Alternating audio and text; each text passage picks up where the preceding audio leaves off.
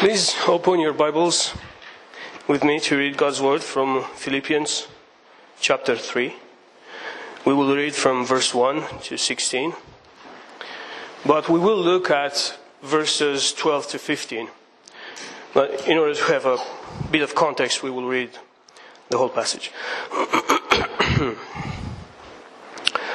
Finally, my brothers, rejoice in the Lord.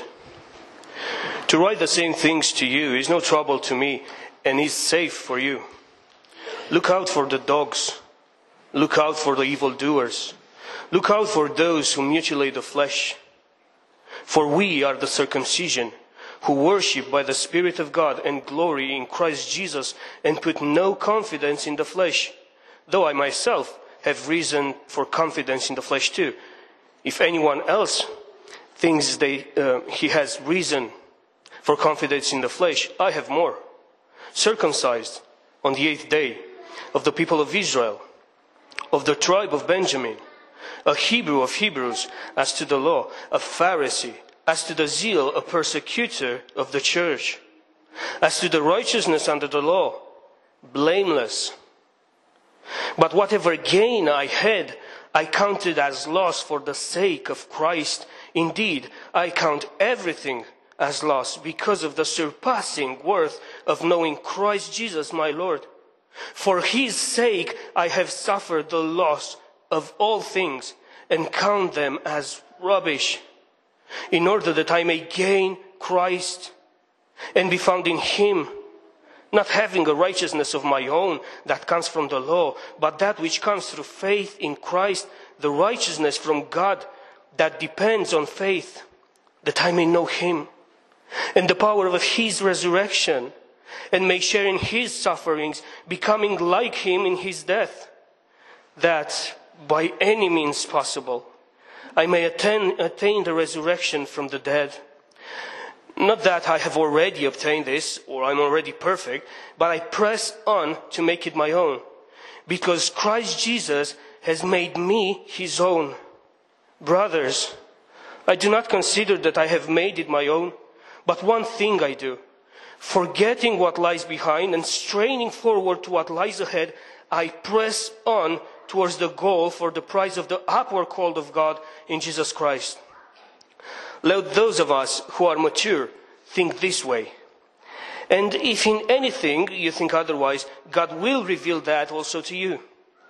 Only let us hold true to what we have attained. Let's pray. Our Father, Maker and Upholder of all things, we come at the end of this joyful day with a desire to understand more of our calling and purpose on this earth as children, as your children.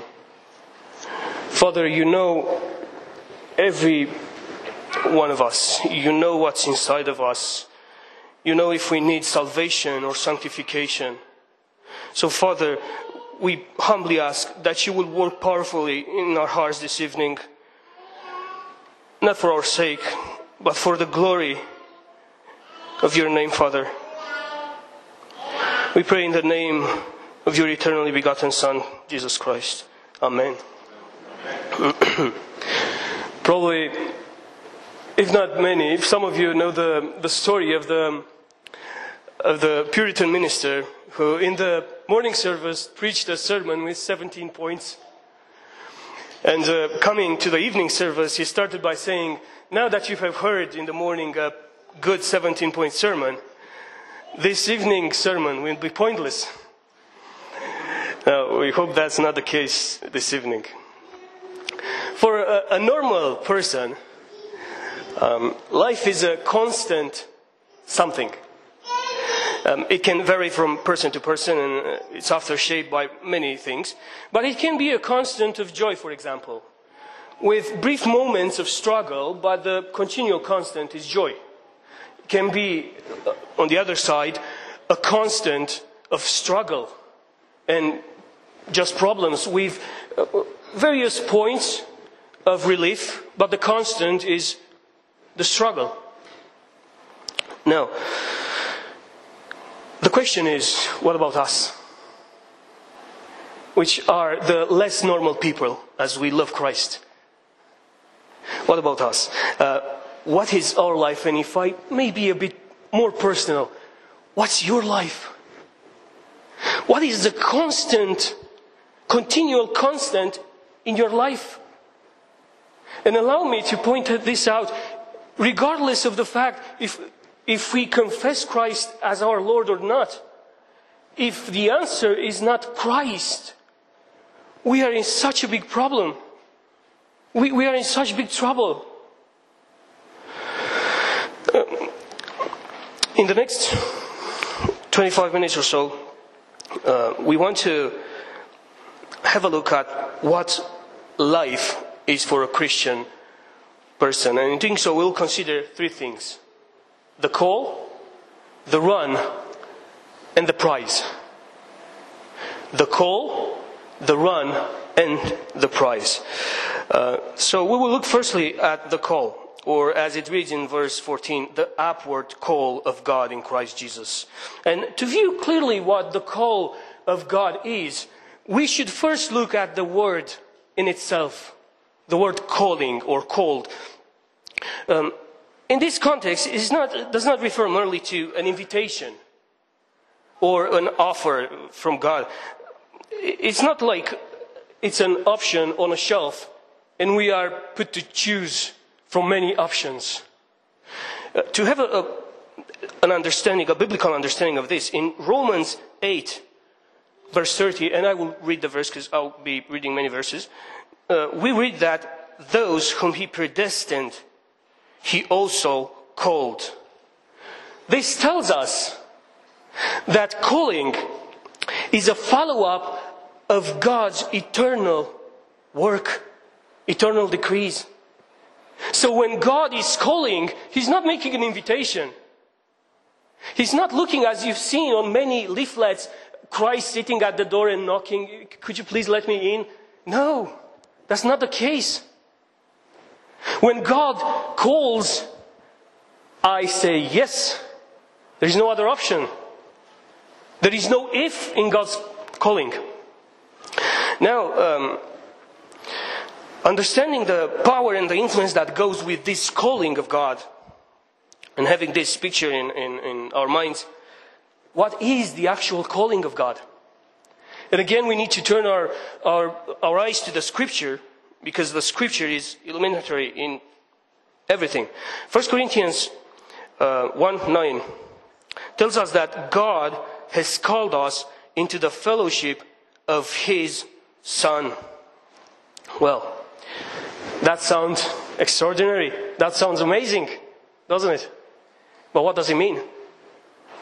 What does it really mean to be uh, uh, called into the fellowship of the Son of God? Well, John 14 tells us what, does, what that does mean. Whoever has my commandments and keeps them, he it is who loves me, and he who loves me will be loved by my Father and I will love him and manifest myself to him. Now, Judas asked, Lord, how is it that you will manifest yourself to us and not to the world? And uh, in other words, Lord, what does it mean that you will, made, uh, you will make yourself known to us?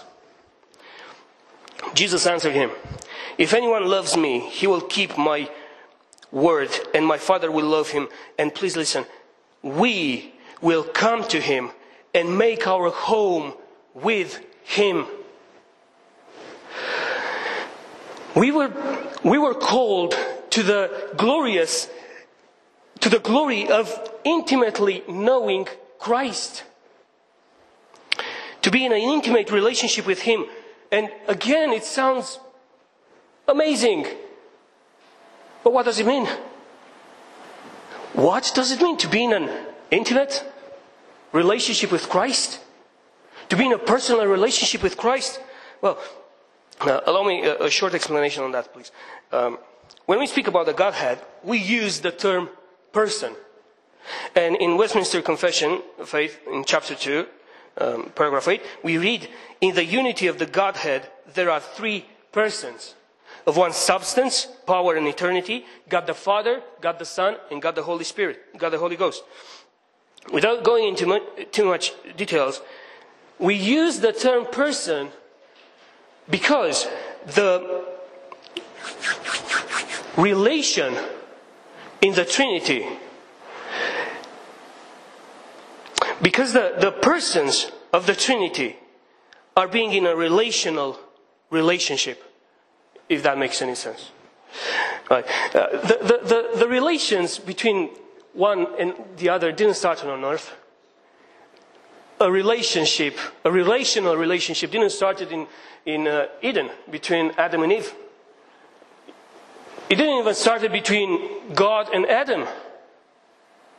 The relational relationship didn't start it. They existed from eternity past between God the Father, God the Son, and God the Holy Spirit. In a perfect unity.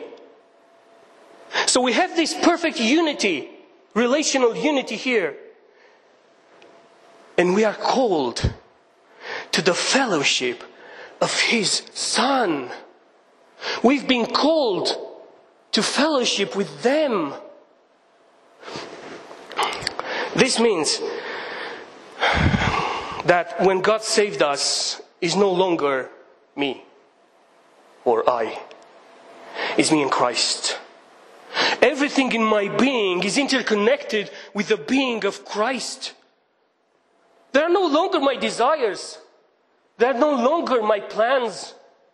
There are His plans. There are His desires. Are not my resources, are His resources. There is nothing personal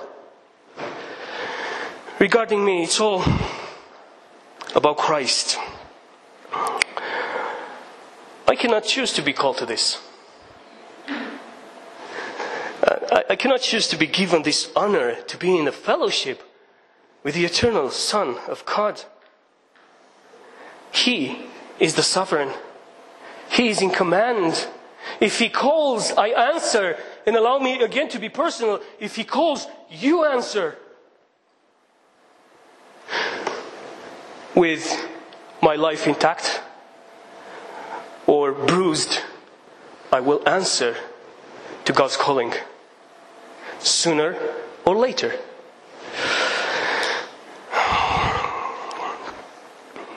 Do we know Christ in this way? We, as confession, confessing Christians, do we know Christ in this way? Is our life interconnected with Him on the practical, day by day living? Um, this is a question we should ask ourselves. Now, we've seen in this first point what the calling is to be in a personal, profound relationship with Christ. And this is the doctrinal part in a sense. But we now want to move to the second point, to the more practical part. And uh, we will see that this high calling of God in itself is a call to a glorious run. Many confessing Christians live their Christian life um, thinking that Christianity is reading from a thick book, coming Sunday uh, on church and um, listen to a sermon, sing a few songs or hymns, pray, go home and live their life however they want. But Scripture gives us a different view of what Christian life is. And it's, it's presented to us in a different ways as a race, as a run, as a fight, as a plowman, as a um, military man, and so on. And on this occasion, the apostle is presenting the Christian life as a running, forgetting what lies behind and straining forward to what lies ahead. Of course, this is an allusion to the Olympic Greek Games. Um, a man, after training for about four years, would run the run of his life, usually in a marathon. The man was running to the best of his abilities to secure the prize. One main rule do not cheat. That was the public rule. But the personal rule was that he would not stop, and especially to look behind him, to see how much ground he had covered, or to see how the opponents are doing, if they are loitering or if they are catching up. He would keep his eyes steadily forward, and he strained every nerve in his body that he might obtain the prize. If his attention was diverted only for a second, he might lose the crown. Although, uh, although the, it makes allusion to this kind of a contest, the idea behind it is not that we, as Christian brothers and sisters, sisters race against one another, but to emphasize the commitment and effort. Now, Paul is writing this second letter, this uh, letter to Philippians, about the same time he wrote 2 Timothy, towards the end of his life. And in this epistle, which is written at the end of his life, he's making such a great statement here. Forgetting what lies behind. Let's think for a moment. What, what laid behind Paul's life? A life of sin? Of course. Yeah. A life of commitment to the law? Absolutely. A life of knowing Christ? Yes. Um, a trip to the heaven, academic life, and of course it was something else an evangelized world. Let's put ourselves in his shoes for a moment having got all that behind us, carrying all that expertise, experience, and, and amazing thing. And Paul looks at it and says, forgetting what lies behind me. What Paul is saying is that in this glorious run, we need constantly to take our eyes from what lays behind, both the sinning life and the achievements, and look towards heaven. Because both of them will pull us down, both of them will stop us. Now, this doesn't mean that Paul didn't regard his past sinning life and he didn't confess it, he didn't repent of it. It doesn't mean that he didn't reminded the Christians about his experiences with God. It only means that he, in his running towards heaven, he didn't relied on his past experiences.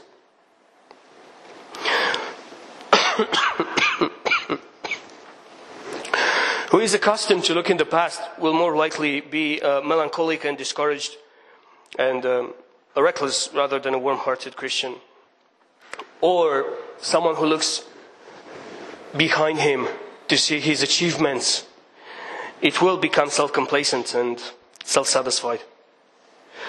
Um, we need to look onwards, forgetting, or if you will, uh, more likely, disregarding what lies behind and straining forward. Straining forward, looking at Christ. What does that mean, straining forward? Well, in, in the context of a race, it meant that every muscle and every nerve in the athlete is pushed to the max. The runner puts forth every particle of his strength in running. The athlete was running for life, and he was running for his life. Let's, let's imagine a bit the Apostle Paul in the dungeon. This letter is written from, from the dungeon in prison.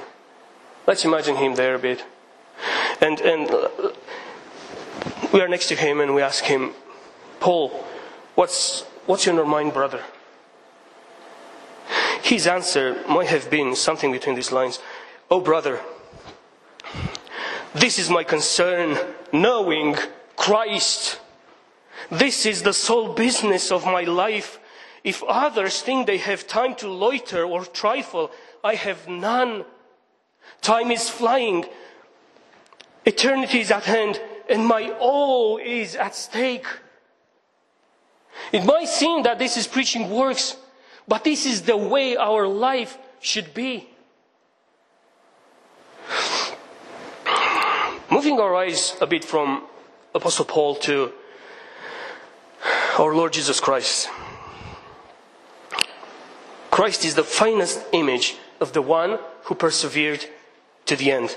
And because of his perseverance to the end, he is able and he will help me and you to persevere to the end. He will not let us go. Knowing that Christ will, will, will never let us go, we should be on full throttle in our race, in our run. It's not, He's running beside us. And He who runs beside us is not a, a creation, He's not an angel, He's not a finite being, He's not a creating something. He's the Son of God. He has no beginning and no end. He's uncaused. He's uncompound. He, he transcends the human perception to an infinite degree. He exists beyond what we can comprehend. We try to understand it. We try to, to look at Christ and understand Him. And our mind gives up not being able to comprehend His glory. He, in Hebrew, is told that He is the radiance of the glory of God and the exact imprint of His nature. And He, listen, He upholds the universe by the word of His power. Without Him, everything will dissolve. Without Him, this building will dissolve. Without Him, we would have no life. Now He is the one who runs beside us. What encouragement! All this, all this running and effort is not about me. It's not about you. It's about Christ. It's about Christ being glorified in our running. Um, we have been called to know Christ in a, and running a race where Christ is our companion and helper. And for what? For what all this? For a prize. Not for a prize, but for the prize. The prize which was uh, conferred at the Olympic Games was a wreath of olive or of apple or pine or parsley, depending on the location. But whatever the price was,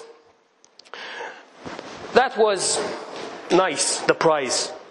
But the, the, the culminating honor was what happened after the prize was given. And let me read you just, just a, a short few words from a first century historian, which describes the moment. Everyone thronged to see and congratulate them their relations, friends, and countrymen, shedding tears of tenderness and joy, lifted them on their shoulders to show them to the crowd and held them up to the applause of the whole assembly. At their return home, they rode in a triumphal chariot. The walls of the city were broken down to give them entrance.